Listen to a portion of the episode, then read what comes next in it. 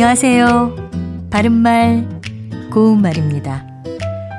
겨울이 되면 저는 어렸을 때 어머니께서 털실로 떠주신 스웨터를 입고 따뜻하게 겨울을 보냈던 일들이 새록새록 떠오릅니다. 옷이나 장갑 따위를 실이나 털실로 떠서 만드는 일을 뜨개질이라고 하고, 이렇게 실로 뜨거나 편식물로 지은 옷을 뜨개옷이라고 하죠. 여기서 뜨개의 두 번째 음절 개의 모음은 아이, 애를 씁니다. 그런데요, 이 뜨개질이라고 똑같이 쓰지만 전혀 다른 뜻을 가진 표현이 있습니다. 예를 들어서 넌지시 뜨개질이나 해야 할까? 그가 어떤 생각을 하는지 나는 통 모르겠어 라고 말한다면 여기서 뜨개질은 무엇을 뜻할까요?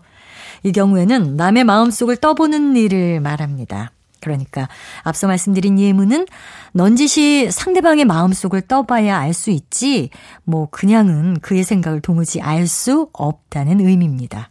또 뜨개질과는 좀 다르게 뜻개질이란 표현이 있는데요. 뜻개질에서 뜻개는 동사 뜻다에 개가 결합한 말입니다.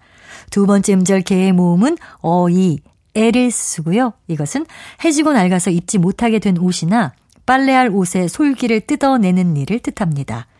뜻개질을 발음나는 대로 쓰지 않는 이유가 있는데요. 용언의 어간 뒤에 자음으로 시작되는 전미사가 붙어서 된 말은 그 어간의 원형을 밝혀 적는다는 규정에 따른 것입니다.